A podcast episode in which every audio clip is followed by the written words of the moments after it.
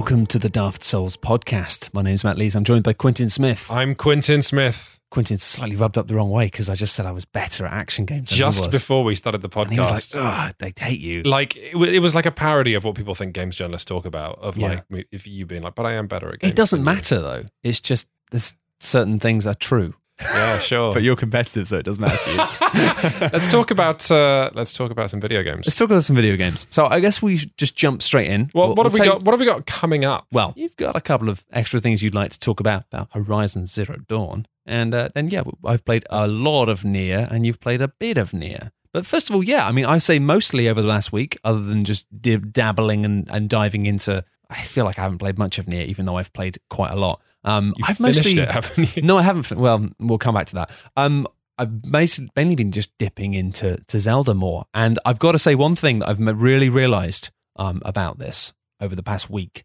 is a oh my word, I feel so sorry for anyone who rushed to that game in order to have some form of like absolute hot take on it because it is the most glorious like dip in for two minutes here and there game I've played Oh, really? possibly ever.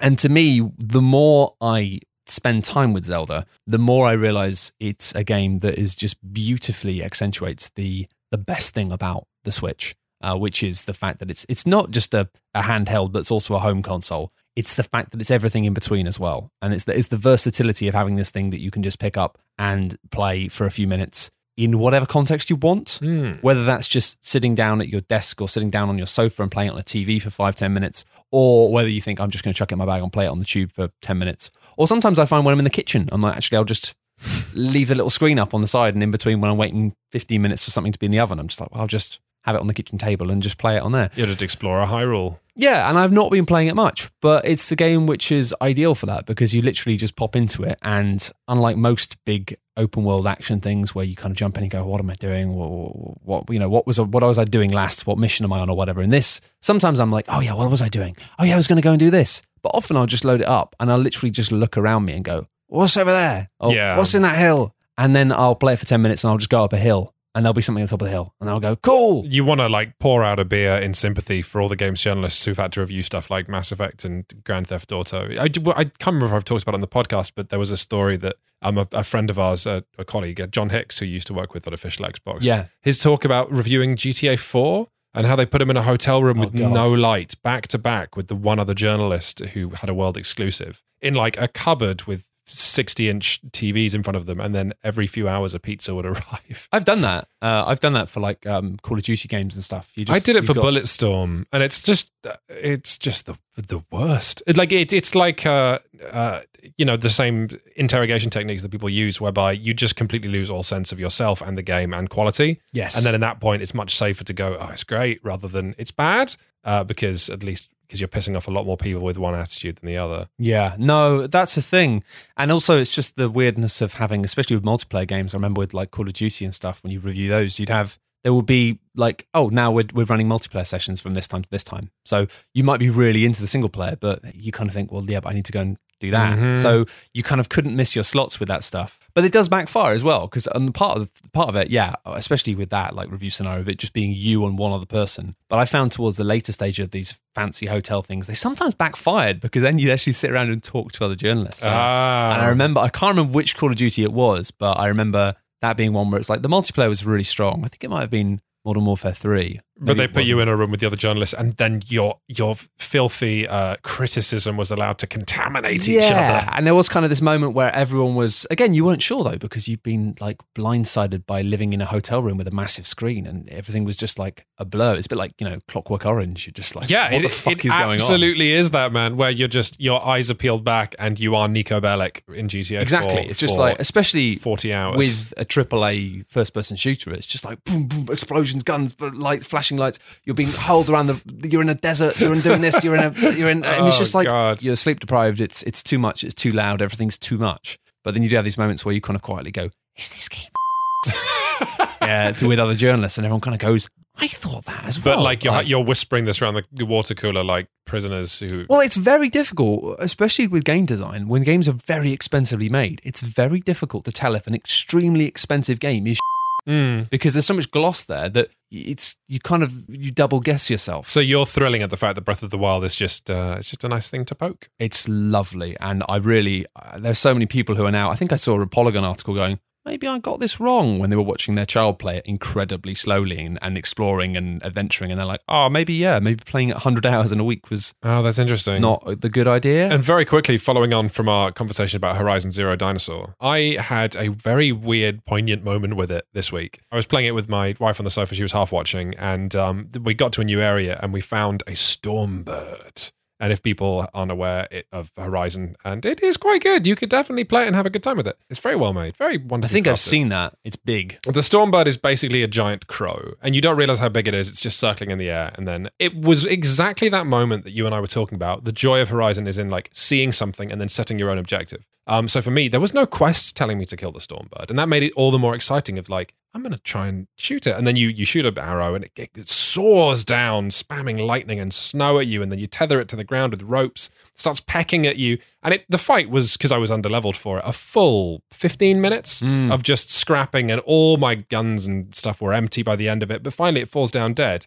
And that was such a pure moment where I'd set my own goals. I had brought this thing down. I'd done everything the game hadn't told me to. And then I realized it completely peaked. And I have no desire to go back to that game again. Mm. Because I had, I had, I kind of had that with the big T Rex thing. right, yeah. Um, and that was the same thing. Like I just used all of my ammo, everything I had. But in a way, I yeah, I kind of didn't like that. And that, that's when I found that when you were fighting the big epic things, in a way, it was like it wasn't so much peak. It was it was more enjoyable when you had these enemies that you could ambush and finish off quickly with the right tactics. When it when it then extended beyond that initial guerrilla attack of using the correct tactics to do things perfectly, but then you still have half a health bar and you have to just chip away at it with other tactics. That was when I thought it fell a bit short. Ah, see, I, again, this might be a difficulty setting thing because on hard, you just can't let it hit you. So the whole remaining however long is still is, is tremendously tense. Sure. and you are panicking. But in any case, I thought it was an interesting end to the conversation you and I had of like, oh, it's so cool when you have organic combats where you are totally in control. Yes. And then for me to experience the pinnacle of that, but then the downside is that then erased all the nonsense side quests from the game. Like, why would I be doing that? I've already proved my mastery of the hunt. I don't need to do the hunt subquests where I get mastery tokens. It's like, no, I'm the best. I killed the biggest thing. Yeah, I found that bit. It's like, hey, why don't you go and kill these things? It's like, mate, I've already killed like what? What are you on about? Yeah. like, why would I need to do that?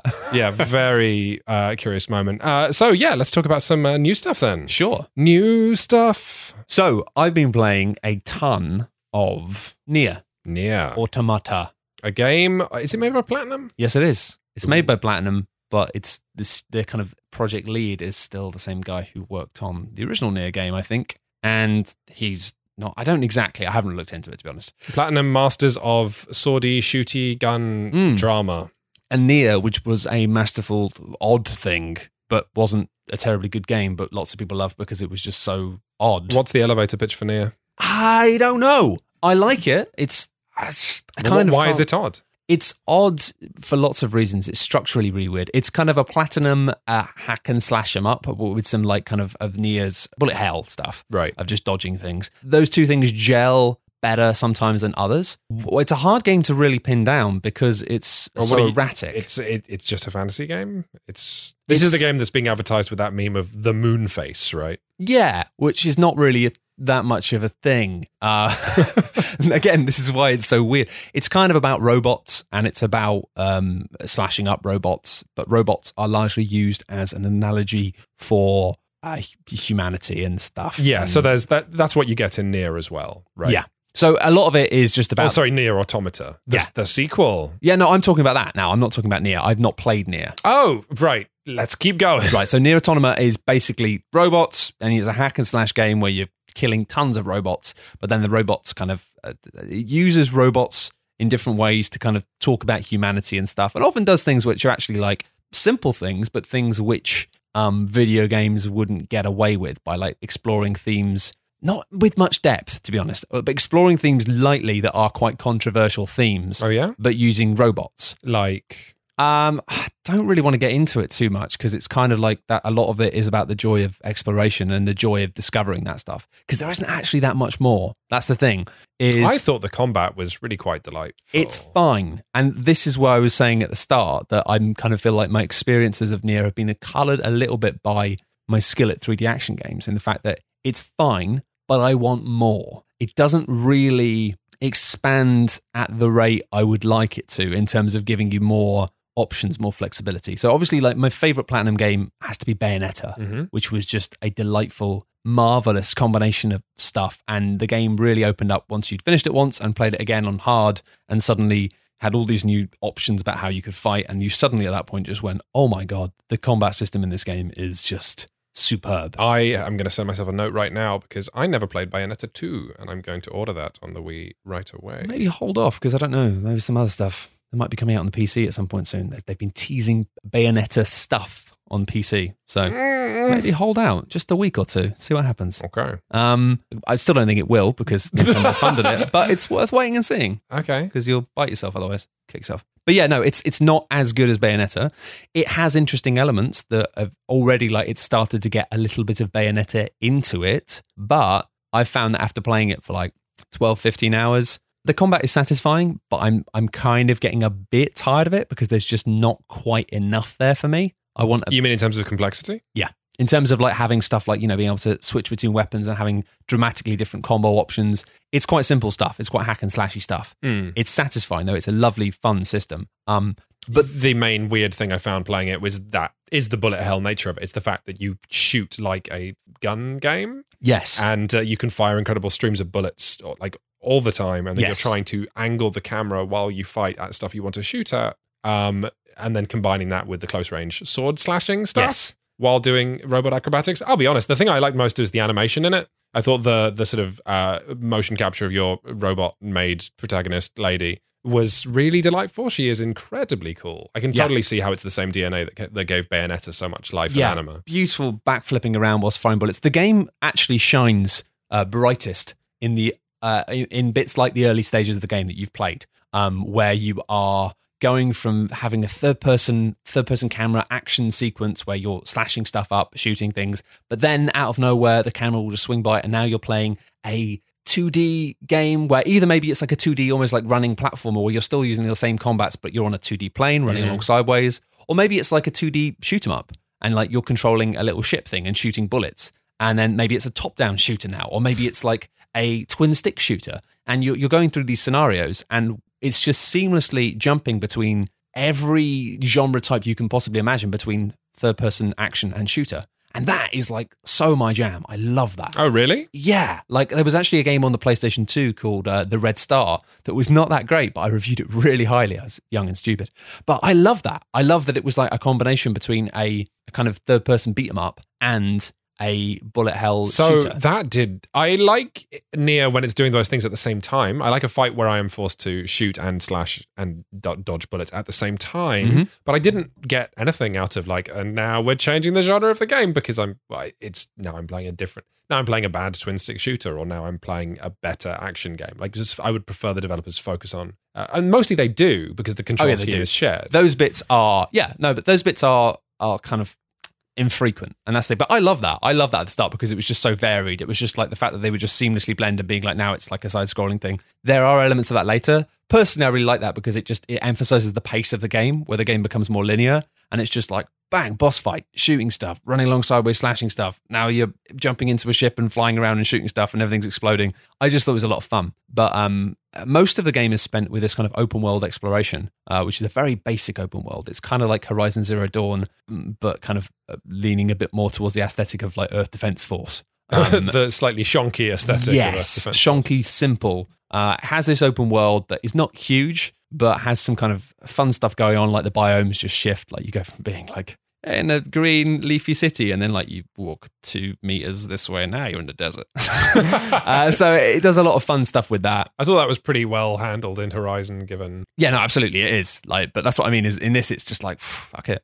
you're in a desert. Like now there's sandstorms, but like half a mile over there, it's just a green, like leafy European American Okay, city. Sure. Um, some areas of the game are better than others. Some aspects of the game are better than others. It's probably one of Platinum's. I mean, that's often true with Platinum games.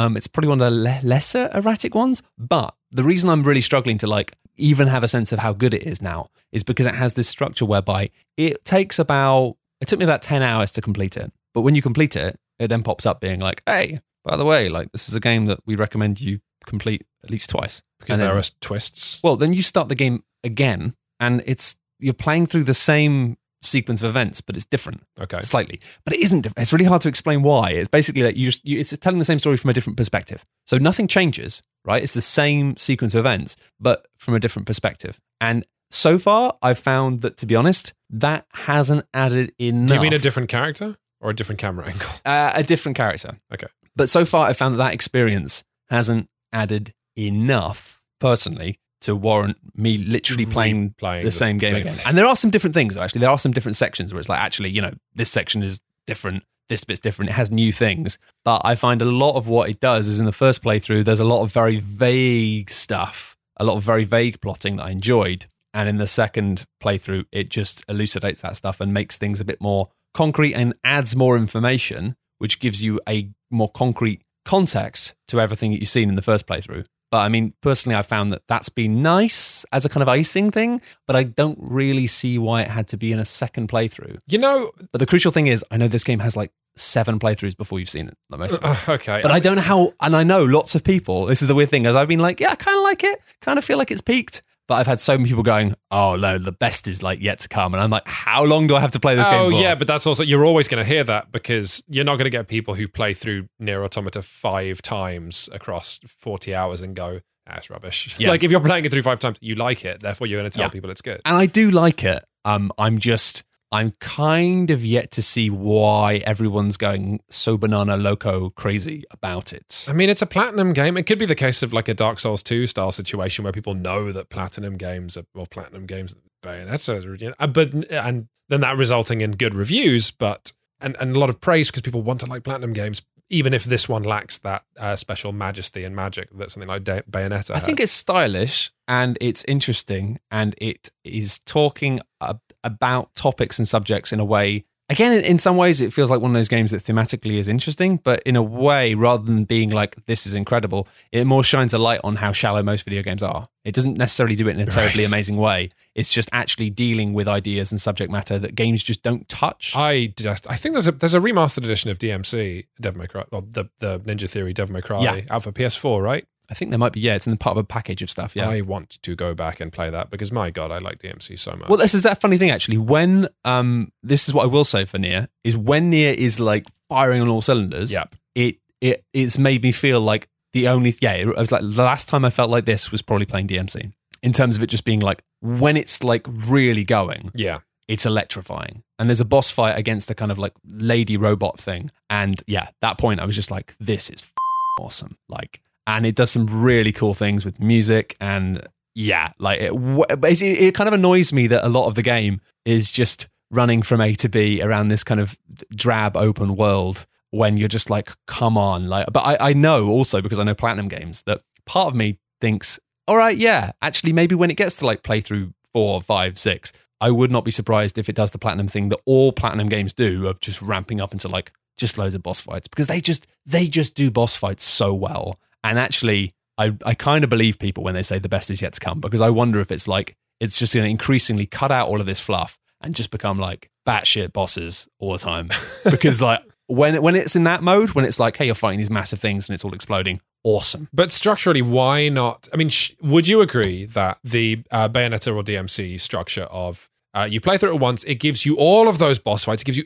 everything it's got in the first playthrough, which is a bit longer than 10 hours. And then it goes, now you can go again on I'm a badass difficulty. You know, like that, a game being designed for, you know, just don't make me do it seven times, let me do it twice or three times. Yeah, but and at that's what I wonder is I wonder if actually the second playthrough is very similar, but then after that they might just be because of the way it's done it, it makes sense. They would have to be crackers to to keep fantastic boss fights out of the first two playthroughs. but that's the thing. They are.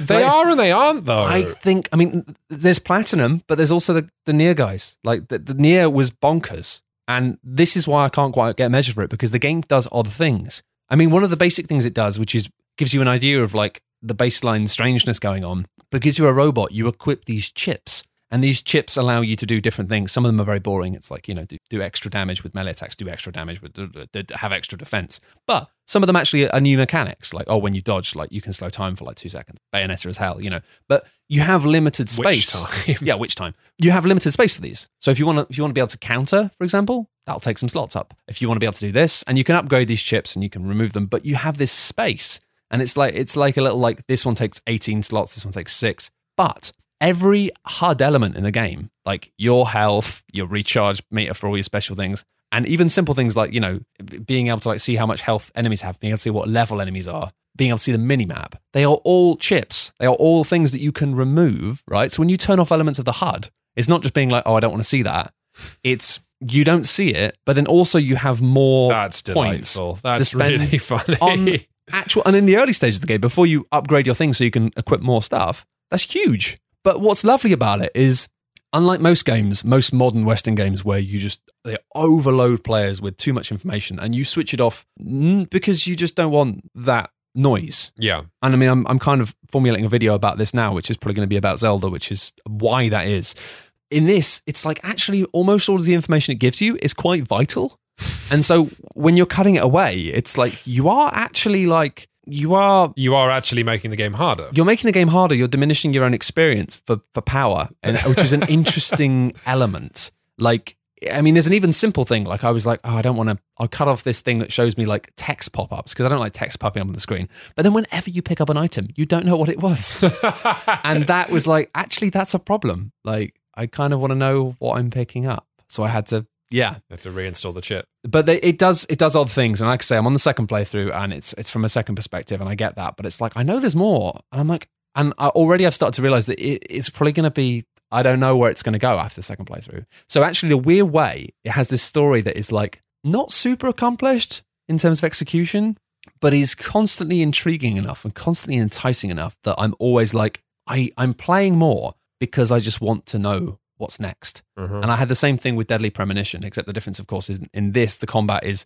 really quite accomplished and fun, if maybe not quite juicy enough for me. I don't want to talk about it too much because I'm doing a video on Stories Untold uh, next week. That is then going to be talked about more on the Dark Souls after that. Sure. But Stories Untold is exactly the same thing of uh, uh, a narrative that is just so willfully obscure, just intriguing enough to tug you through. Um, Yeah. But it resolves in four hours. You know, it's the uh, it's the there, there is something that rubs me up the wrong way of you know of people anyone who says this is interesting and then but and then ignoring the fact that it, it is interesting but the designers are kiting that out over tens of hours Yeah. which is uh, not it's not just that it's annoying to me as an adult but that, that makes the medium that much more inaccessible Yes. No. And I agree with that. And, and this is the problem with it. is I'm enjoying it, but I just wish I could notch the pace up a bit because I'm having no difficulty with the combat at all. I'm just breezing through everything it throws at me. Um, but uh, the thing that I cannot accelerate is the process of having to run around the world. Um, you know, even simple things like, you know, you, you do unlock fast travel in the game, so you can just like, you know, cut out a lot of this going A to B running around. But then like when you get to the new game thing, it's like you don't have fast travel again. And you're like, okay, I get that. But I, yeah, I just I kind of wish it was a bit more respectful of my time, but I'm still really interested where it's going. And crucially, the combat is fun enough to just the fact that you are just running around doing a lot of similar stuff. It's still fun. It's still a lot of fun. It's just a case of I'm interested to see where it goes. sure But it's fun. It's cute. I I don't still don't understand why people have gone ballistic for it, but I'm I'm willing to keep pushing on and try and see why. yeah i can see that should we discuss it came from the desert Yeah, God, it's time to stop stepping on child's hoods. Don't step on my child. So, Quintin, you were a oh i was stretching sad, oh my god lonely boy who his only friend in the world was a digital fictional giant ant. Tell us a bit about that. I that is absolutely not the role that this game played. So let's talk about um let's talk about Cinemaware, who have who were a company that existed in the late eighties and early nineties, and they made games that Rock Paper Shotgun described expertly as not inspired by a film, but inspired by films in general. Yeah. Like the idea that if games could just be like films, Everything would be fine. then they would be accepted as a proper medium. I, I'd never actually heard about these guys before this, so I now want to go and kind of look through all the games and see if there's any I played or heard of. Um, there. So uh, Matt's talking about the um, Cinemaware collection that's on Steam. It's about eight quid, um, and that is certainly a lot of ideas and nonsense for eight quid. Because all of these games don't quite go where you expect. Structurally, they're all different, and despite the fact that these games have the like incredibly disappointing remit of uh, of what if games were like films, the side effects of what they actually produced is games that are structurally completely fascinating. Yeah. Um, this is ironically they're they're more interactive, um, despite ha- chasing after a medium which involves players just watching passively. Actually, CinemaWare's games in trying to make you feel like you were in a film have all kinds of crazy stuff happening. So I put you in front of um, It Came from the Desert, which I was too young for, but um, I, it was recommended I played by people who knew more about games than me because it's So, so when did you go back to it then? I went back to it probably about five years after it released in 1997. Okay. Oh no, I think the game came out in 89, so it would have been 94. Anyway, uh, I don't know what we get then. So why don't you describe what it came from the desert? is? It's kind of a fascinating thing. And obviously, in case you haven't been following this, you can watch a video of us playing this game uh, on our YouTube channel on coolghost.net or just going YouTube Cool Ghosts. a Um, whole good 15 minutes of Matt and I laughing at maybe 20. insane. I, I haven't edited it yet. We'll have to see. Ooh. But yeah, so it's kind of bizarre, but basically it's an adventure game where you can choose the locations you want to go to, like a normal adventure game. However, in this, there is a clock constantly ticking, and you can go around the town, talk to people, do things. Yeah, we're in a dusty Arizona town Yeah. called Lizard Breath. Yeah, Lizard breath. And uh, you're a geologist, and only you know that giant ants are mutating, and they're going to wipe this town off the map. Everyone will die. Yeah, so it's Unless- basically yeah, unless you can do the classic adventure game thing of having the right events and the right things in the right order and saving them. So it's kind of the traditional, very traditional adventure game format of there is a way to do this and you need to be in the right place at the right time and do these things. But with this you can you can get it wrong in a different way rather than it just being like you died. Um, you know, so start the game again or reload. It's just like you've got this much time to save the town, otherwise the ants are going to come. So it's kind of like So rather than Groundhog Day. rather than an eight-hour playthrough, it's like a two-hour playthrough that you then do again. Groundhog Day with giant ants, yes, which is great. but what's key is that unlike a lot of adventure games, where and this is this is where you get into the cinemaware vibe. Um, if you failed in adventure games, a lot of the time it would cause death or it wouldn't work. You you just can't do that. You have to follow the thread of things we have chosen for you. Whereas it came from the desert is you can go to the bar when no one's there. You can talk to the weird cultists. You can uh, look at the wrong sample. Uh, the the very start of the game is a geologist buddy of yours brings you sorry a, a man knows you're a geologist and brings you a sample of weird rocks from a meteorite crash site. And if you look at the wrong one, as happens in our video, you just get a house fire. Yeah. Um, And then it activates a mini game we have to put out a fire. yeah, and this is the thing. It constantly sort of any moment where something exciting would happen to your character, it wants to put you in the driving seat. When an ant attacks, it's not a cutscene of you running away like you'd get in I don't know Monkey Island It's or a something. mini game. You have to shoot the antenna off the ants. yeah. Um, And it keeps throwing these strange.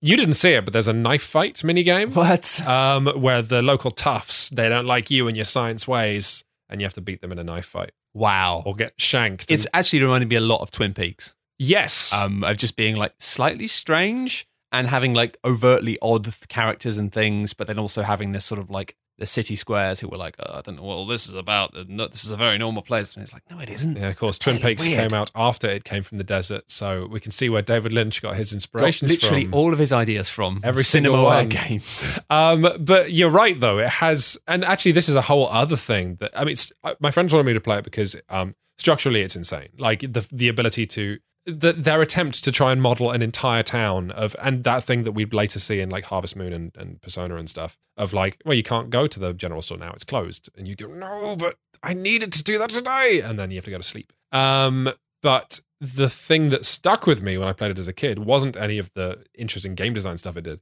It was the it was what you're talking about. It's that tonally it was really upsetting. Yeah, no, it's None ominous. of none of the humans act quite like real humans because of cinema cinema cinema's weird writing. Like that you were present for a scene where the cultists a woman rings you up and then you go to her cultist lodge and rather than the woman talking to you, it's just the weird cult leader just like a fish. Yep, and and the woman says nothing in the entire scene.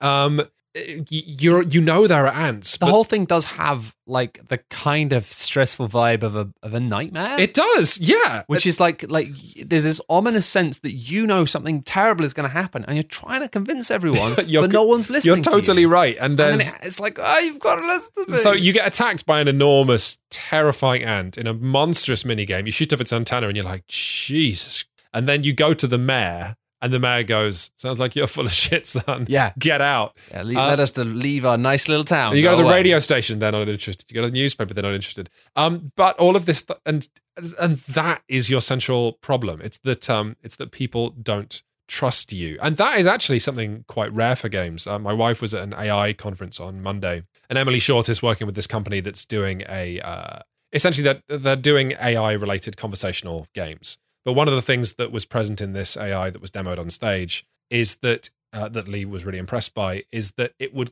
close up. So it wasn't just that you have to ask the right questions or pursue the right uh, sort of evidence threads, like in her story, Right. but you have to do it the right way, and the AI will shut up. You have to talk to the AI nicely, and that kind of um, gentle conversational approach tends not to be done in games. Well, it's even the fact that we've, you know, over the past 10 years, it's it's sort of clearing up now in favor of Cthulhu, which is the new black. But zombie games, for example, for ages and ages and ages, like this is kind of the equivalent of a zombie game where rather than it being like, oh, zombies, kill the zombies, it's like the point where things are kind of going weird and no one's listening. Like it's kind of like, oh, there's a weird thing going on over there. Like, Yeah. what's going on? Like, what was that thing I listened to recently? It was Pontypool, which I know got made into a film, which was okay, but it's really enjoyable as a kind of radio play production. You can listen to it for free on on YouTube um, because it's like told from the perspective of a radio station. So it's like it's wonderful in the fact that when you're listening to it on on headphones, it's like you're listening to a radio show. But then it's like has the bits where they're where they're, when they're broadcasting, it sounds like this and hello, welcome to that. But then it's like they cut it off and then it's a bit more incidental and just conversations. But again, that's kind of a story about the outbreak. And Yeah. what's most striking about it is the fact that people don't want people are like, no. like weird things happen and people go, that's nothing. It's probably nothing. They're they're just mad or whatever. Like and and it's that point of like by the time people actually start to go, you know, and like with a real thing, like in this scenario, it's like with the ants. Like by the time people start to go, oh, actually, hang on, no, he was right. It's too late. Yeah. Like, and it's that that window of like just trying to convince everyone that actually no, the world is about to collapse because zombie stuff, zombie films, zombie games always have that as like you know incidental background in the in the start is being like reports today about an unusual outbreak of violence in a hospital, and you're like, oh yeah, yeah, yeah, yeah. But but actually, a game about that bit where you've seen that and you're just going around trying to convince the local newspapers and convince the police that this is fucking Yeah. that's cool. It's interesting, isn't it? And it's it's in a weird way. It's the it came from the desert is uh, the most unhuman and the most human adventure game that I played as a kid. But, uh, unhuman because, like you say, it's incredibly weird and surreal. Because in within text adventures, it's very difficult to do human beings. Yeah. like it's the uncanny valley writ large. Um, and yet it wanted to tell a human story. Cinemaware wanted to give you games that were um uh sorry, I've just I lost my thread because I've just remembered I think something a game called KGB, which was also just the most deeply unsettling adventure game where you play a member of the KGB and it's awful because you have so little to go on in both of these games of just tiny thin sentences and you you it is like a nightmare because you can't express the complicated feelings that you've got. It is as well. I think the the the thing I would say, the final thing I'd say anyway about about it came from the desert is that it is actually it's such a, a simple little twist on the classic uh, format of that adventure game. Of all it is is most of the time in an adventure game to progress, you need to do a certain thing in a certain order. And if you can go to all these different locations, the way that these games used to handle that is you can't go to these locations. You can go to one of these three locations, or like Mm. it would be like there's 20 locations you can go to, but right now you can only go to these ones just to keep you in there. But by doing the system where it's like you can go anywhere at any point, it basically just means it's the same format, but you can really easily just waste all of your time. And the the failing of it, I find really the thing that makes you think, God, this is such a cool idea, but the execution is pop, is the fact that so often if you just go to a place where there's nothing there, then you've just wasted like four hours and it's just like nothing happens. Like you don't even get an incidental conversation with someone Yeah. that you realize was a waste of time. It's just like, yeah, the buzz closed. Well, they had to animate a lot of ants. No, they did, and it's a game that came out a long time ago. But it's like, wow, now with more resources and more time and more writing. Well, the like, thing you said in the video awesome. is um, this is this is in a lot of ways the game that Deadly Premonition should have been. yes, Because the thing everyone loves about Deadly Premonition is, you know, the, the well, the characters, the stories, the weirdness, the driving around. but it has this whole town you can just go to at different times and do things. But and that's But that's not where the game is, No, the it game w- it never requires that. No, because it was like they wanted to make a third-person action-y game in a sort of Silent Hill stripe or Resident Evil stripe. Um, whereas actually, maybe if they'd grown up playing it came from the desert, they would realize you don't need any of that combat. You can just have awkward conversations and very sporadically ants Oh, or man. whatever you want to replace the ants with. That would be a great mod for Deadly Premonition. Just Giant remove Earth all of the combat.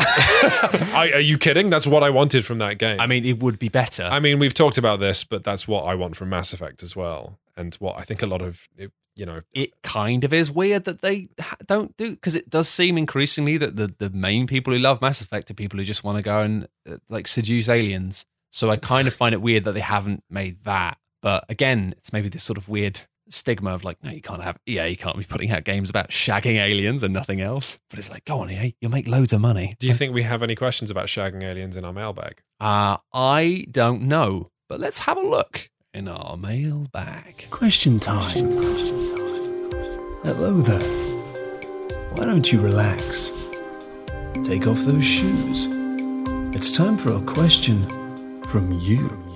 The way you said that made that sound like a mailman, Mm. a mailman's bag. That's also not what I was trying to express. bag. A mail bag. You don't want to separate those two. I know, words. I know. You're right, I don't, but I did. Before we go into questions, I just want to really briefly mention actually something. We had a comment on, and we're always saying, you know, at the end of videos, come and look at come and coolghost.net, look at comments on the videos there. Oh yeah. And It's because you do, like, you always get like at least two or three comments underneath the video, which are as worth looking at. No, that are more worth looking at than on Shut Up and Sit Down and Cool Ghosts both. The most upvoted comment is like better than anything we've said. in- Yes. in the content. Yeah, it's it's it's like it's kind of actually like a lot of the time I find, especially with YouTube comments, they often don't really add much. yes. Every now and then they do. Every now and then you get something great, but majority of the time it's just fluff. Whereas with comments, if you have a dedicated comment place where people can come because they have something they want to say rather than just reactively saying something because it's a part of the platform and the way you're supposed to use it. Yeah, YouTube comments are the equivalent of that thing where you hit someone's knee with a hammer and it flings up. Exactly, It's like, it's- say anything. people have been trained to do that. It's part of the way the platform works. It's not people's fault. It's just that people have been conditioned to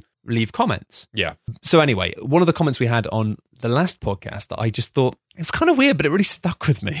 Uh, it was a guy called oh, perhaps a guy or a girl, I don't know, called D, um, uh, who talked about living with horses because we'd been talking about horses and talked about it was sad when they'd inevitably died. It was kind of a strange comment that grabbed me, but it went on for a bit. And the, the part part of this long comment that I really liked was talking about This is great. yeah, it was saying this is interesting basically because we were talking about um about how when we talk about games that that like we love that are all outdoor and exploratory and this person loathes they say I chalk this up to there being Londoners and not having a lot of green space available. and to see one of the things I do to pay for my health insurance is walk dogs for my neighbours up and down the mountain I live on. So already this person is awesome.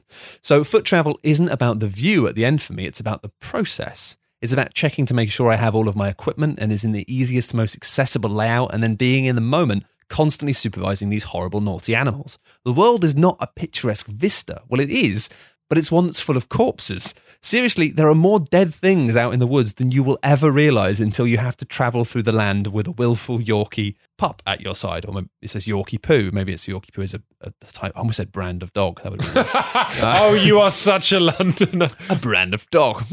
uh, it says, I don't want to. I don't want my games to simulate walks for me. I want the opportunity to pretend to possess a power and sway over the world and my circumstance that the existence of my neighbours. Yorkie with his endless stubbornness implicitly denies me the little rat. So I just thought it was an interesting thing. And I was walking up some hills again last weekend and it kind of reminded me like I did walk past a couple of very dead things. And I was like, oh yeah, like there is this tendency for us to be like, oh, I Oh, what up a hill and is I- magical. and I saw this view and actually this reality of it's not all about hills and vistas. And actually, nature and the real world is just full of dead stuff. I've definitely talked about this in like Dark Souls, like one or two or five or something. But the moment in Red Dead Redemption uh, that where the game absolutely peaks for me is when early on you are staying on a uh, on a in a farm, like a ranch rather, and they have horses. Or, no, they have cows, I think. Anyway, the horses get scoured because it get scared because it's a thunderstorm, and it's one of the most tense moments in the game because the person who owns the stable says, you know, they're going to run off. They're going to run off a cliff. They're, they're just going to die, and it's so tense. And all you need to do is guide the cows to safety. Yeah. But it's a moment that instills the pure terror of like, I guess reality of like of how nature is just in unbelievably dangerous in weird ways that you don't assume that you don't think about. It made the world. I remember that as well. It sticks with you. It, it's And it's weird that like it's really stressful that all these cows are going to kill themselves, and that'd be sad. But then for the rest of the game, I was more than happy to just go and blast the fuck out of every raccoon I saw or whatever. well, right, yeah, that is a problem or a thing. Yeah. but um, yes, I think there's certainly we're currently in the phase of uh, you know nature is nice. We are enjoying nature, but I think that's all. But I'm far more interested right now purely because we don't have it. In let's explore nature at uh, the sharper side of it, you know, and that's why the long dark interests me so much because you see a forest in Horizon Zero Dawn. I keep coming back to that because whatever, it's current. Um, you see a forest in that, and you're like, "Oh, a forest! I will tramp through it." La la la la la. Whereas you see a forest in Long Dark, and you go, mm, "That's going to confuse me. I don't want to go in that because I'll lose my way." It's still interesting though that um, to me it's like I think what this comment made me realize and was was an interesting point is that in some ways, whilst things are constantly evolving, constantly changing, some things never change and stay the same. And in many ways, in the same way that affluent uh, city goers have have uh, have basically romanticized uh, the country forever.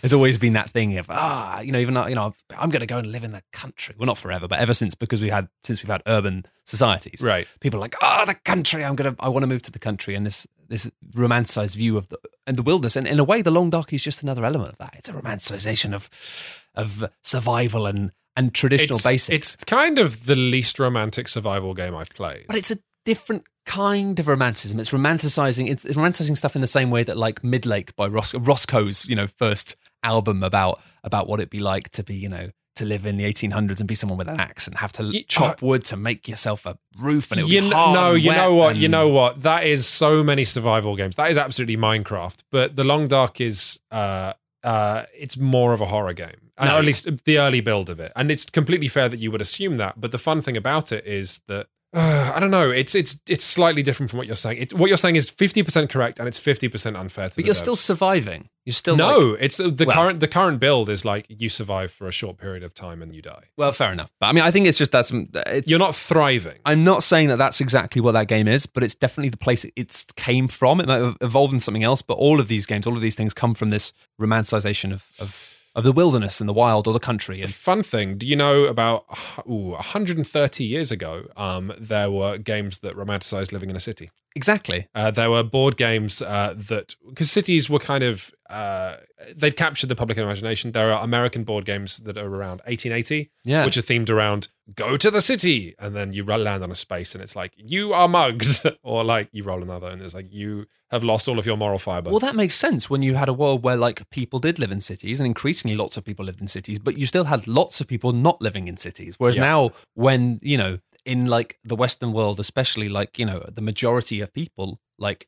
Not the majority of people, but l- most people live in cities. Like you know, or, or large towns. You know, certainly places where they don't necessarily have access to you know nature outside of their front door. yeah, it kind of makes sense that like that's kind of like where the money is, and so that's where the things are, and it's just Mhm, like, an interesting thing. Like you know, in some ways, like you know, you don't have many games about exploring cities, or when you do, they're like the big cities But then everyone why wants to go to. Why New York. now? Why are these games coming out now? Like this was still the case when board, when video games were in their heyday of like 80s, 90s, noughties. Why has this stuff cropped up now? I think it's interesting. That's an, actually an interesting topic for people if they want to go over to Well, the website and say what they think. Certainly say what they think. I'll throw in that I think it's probably something to do with the same uh, surge of Whole Foods and farm to table nonsense. But again, I think it's always been there. I think it's just now like technical stuff is increasingly, especially because you have to remember that video games when they started out, they were not just the reserve of the affluent. They were things that everyone did in pubs and arcade machines. I mean, they still are the reserve of the affluent. They're still the thing that everyone does on their phones. This is where that, like, you know, the stat Yes. forty-two percent or forty-eight percent of uh, video game players are women. But it's just like the the noisy members of the game press consider certain games more valid. But that's why it's interesting that really, if you look at the serious games, AAA games, proper games area, a lot of it are, is these big open world, you know, experiences of being in open, endless I feel like we're enjoying the op- the openness is something we're thriving at because the tech is then. Mm, possible. Uh, let's. Uh, but I, I Matt, to a I, f- question. I feel sorry for the people languishing in. Uh, oh, Matt used the mouse and I used the keyboard at the same time. That's a jinx, Our as eyes well. met. But no, I think it's an interesting question. People We should talk about that in the comments and say what they think because I'd be interested to hear what people think. Let's talk about us kissing. Let's do a question. Yogi B says, "I if you're not sorry every every week. Uh, if you're not aware, we uh, get questions in the world's best way on the Daft Souls podcast. If you go to coolghosts.net, you click on Daft Souls, you can navigate your way to our question thread. And what people can do there is they can leave comments and they can upvote other comments. We can delete the comments. All questions are public. It's entirely transparent. Yeah. If only the damn politicians would. The way it works is that the most highly rated uh, questions are the ones that we answer and then want to answer. They get deleted forever. So we don't answer them again. And yeah, but it also means that even if you don't have a question that you want to ask, you can just go and maybe upvote some of the ones that you think you'd like to hear answered. Speaking of politicians, uh, the format of Prime Minister's Question Time in the UK is now adopting what they're calling the Cool Ghosts uh, format. Are they actually? That's a fact. That's a made up fact. Yogi B writes, I've seen a bunch of commentary on The Witness saying things like, all you get when you solve puzzles is more puzzles, and it made me wonder about what makes games enjoyable. Do puzzle games need story nuggets or unlockables after solving something hard? Do all RPGs, or even shooters like Destiny, need loot and progression systems? Is pure gameplay enough nowadays, or do games need, uh, air quotes, rewards to be truly fun and to keep people playing? It is a tremendously weird. It's a great question because the answer is so thorny and odd. It is, isn't it? Um, I feel like it, so much of it is to do with expectation because I think about some of the greatest. Let's stay on the subject of puzzle games for now to like make sure we don't go fully mad. Uh huh. Um, I think about some of the greatest uh, uh, puzzle games that I played. I think about The Witness, sure, but I also think about SpaceChem by uh, Zachtronics, which is just a phenomenal uh, puzzle game. And I think about um, Infinifactory is your Oh, favorite? Gu- Infinifactory came late. Was the sequel to Space Yeah, I know. basically. Yeah, but Infinifactory is uh, yeah, it's probably what I'd point people towards. But that does have story. So I'm s- gonna stick to SpaceChem. I'm gonna think of Guru Logic Champ on the GBA. Jesus Christ, that's a blast from the past. Um, but those were games which had no story. They're just it was just puzzles that were so good. And by not having story, I didn't mind that. But uh, Space, you mentioned Infinifactory, right? I mean, I haven't played it. I I actually found that SpaceChem was too hard for me. I wasn't interested. I bounced off it because I just thought this is too hard and not rewarding. Um, so I think puzzle games is unfortunately such a wide genre that what people want from it is massively different. Well, just to finish my thread, so SpaceChem doesn't have uh, anything between the levels, and that well, very little, and that's fine. But Infinifactory sometimes does. And so while these games are completely okay if they don't have rewards, it's it's if I expect a reward and I don't get it, then I'm annoyed.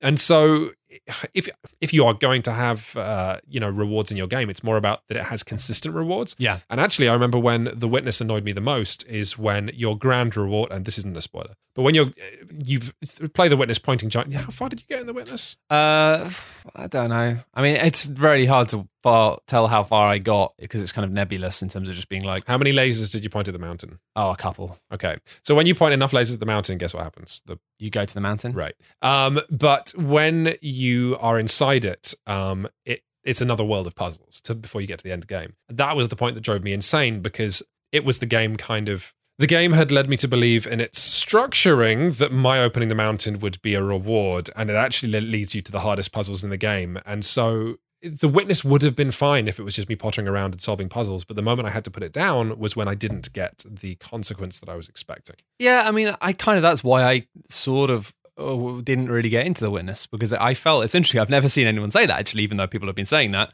being like, "All you get when you solve puzzles is more puzzles." Oh, but that is that's that, kind of how I felt That it. sentence is nonsense, though, because that is every single video game. If you solve a level, you get another Oh level. no, I know, that's your I know, but I mean, I'm not saying that that like the problem is that you didn't enjoy the puzzles.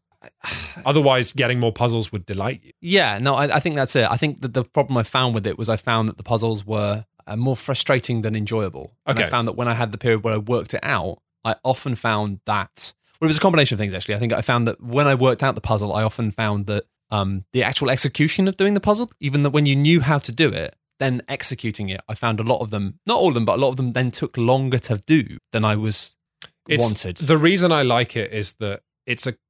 You're talking about being good at one half of the win. So, solve, figuring out how the puzzles are solved is one half of the win. Is actually solving them is the other half. And I kind of why I enjoy it is because it's a mix of perfect logical thinking and then lateral thinking. And I think some of the my uh, the witness was some of my favorite moments of gaming in that year when you realize what puzzles refer to and what the way they refer to elements outside of the puzzle yeah, is just when you're figuring it out, you have that thing that Jonathan Blow also did in Braid, where you go, "Oh, that's so clever! Oh, I'm so clever! Oh, the designer is so clever! Oh, I didn't everyone- get that with it, everyone is That's the clever." thing, and I got that with Braid, but I didn't get it so much with the Witness. I think I just, I just found, I don't know, I don't know if I was trying to go through it with too much pace or was expecting more from it. You might have just picked some boring puzzles to. I also just like that it puts puzzles in front of you that you can't solve yet, which I shouldn't like, but I do. And then you, anyway. Yeah, no, you learn the language and then you can. Yeah, but we're getting uh, we're getting off topic. So uh, let's get to back to the nut of the question: Do games need nuggets or unlockables after solving something. You see, I think that no, but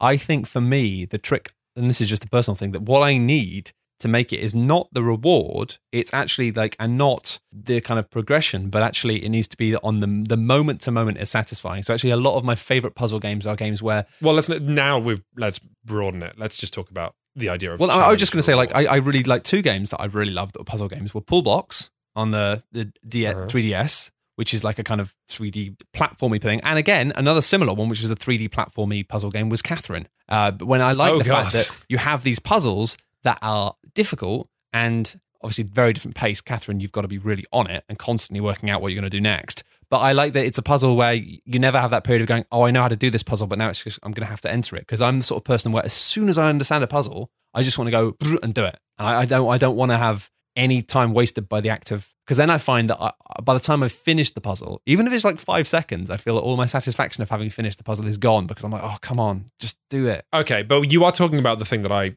uh, was going to say, which is that ideally in a game you don't need a reward because the puzzle itself, the challenge itself, is the most fun thing. Yeah. If you've structured your game such that you need rewards, if it's like, oh, I did this unenjoyable thing, but now I get something nice, then already the game is massively flawed because you didn't enjoy the thing in the first place. Yeah, which is a huge problem with the, what he's talking about with RPGs and, and loot and progression systems because it's so easy with that to, to find yourself playing and doing things and see people making complaints about Destiny or games like uh, Ubisoft's uh, Christmas simulator. I can't remember the. The, Christmas? uh, what? The Division. Um, Oh.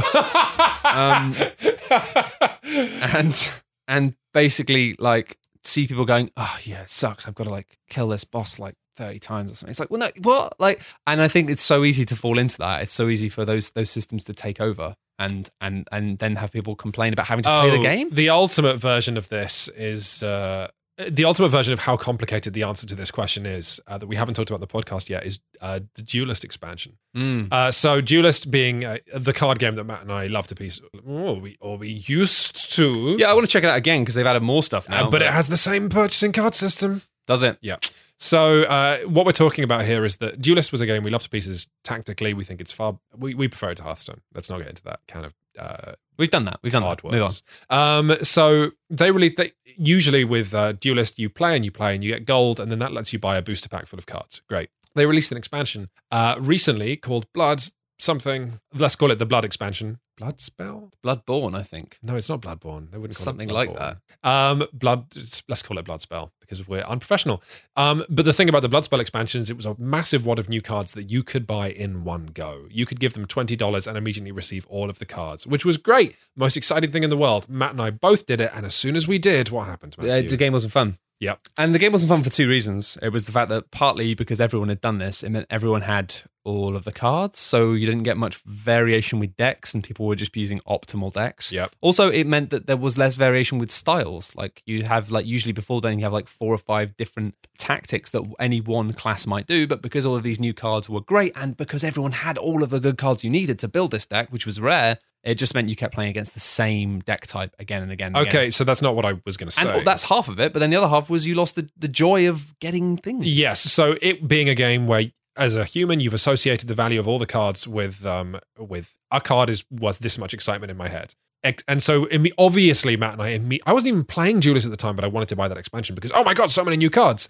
And then immediately having that many cards instantly devalued every single card in my collection. And I didn't care about collecting new cards anymore. Yeah. Um, so I only bring that up, as, and obviously all the structural stuff Matt says is true. And what's interesting though is that in the real world, I actually prefer the format. I prefer buying expansion cards because in the real world you don't have the. This is a side thing, but in the real world you don't have as much um, uh, refinement of the same decks. If if people are playing a thousand games of, You don't play as many games. you just don't. People don't play as many games, uh, and you don't have the cross pollination of deck ideas. So with Duelyst, people can immediately find perfect decks. And it was a two way street with Duelyst of like you play, you play, and you'd lose, and you'd be like, oh. And you, you could always have that sense that maybe if you had some better cards, then you'd be doing better. And maybe that's not true. It's, half the time it's not true. Like you're just not you're not playing as well as you could be. But knowing you didn't have full access to stuff, and as soon as you have full access stuff, you lose the uh, impetus to keep playing because in a way, it was great because it means if you'd be doing really well, then that'd be great. But maybe you weren't doing that well. But then you get a great new card, and you're like, I'm going to rebuild my deck with Yeah. this card.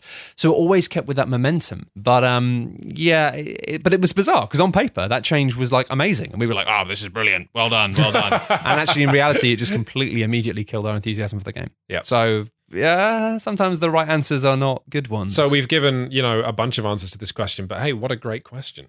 Thank you very much for listening to the Daft Souls podcast. We'll be back in a couple of weeks to talk about some other stuff. I'm going to play more Rain World and I'm going to tell you what it's like to die in a wet factory. I'm going to try and complete Nier five more times and tell you if it's worth Oh, good. buying. Um, yeah. Thank you for listening. If you've really enjoyed this, a couple of things you can do quickly. If you if you've got the time and the inclination, you give us a review on iTunes if you fancy it. You could pop to Cool Ghosts. Do those reviews really make a difference, Matt? I don't know, but it's a that's nice not what do. you say. You say yes, they do because they do.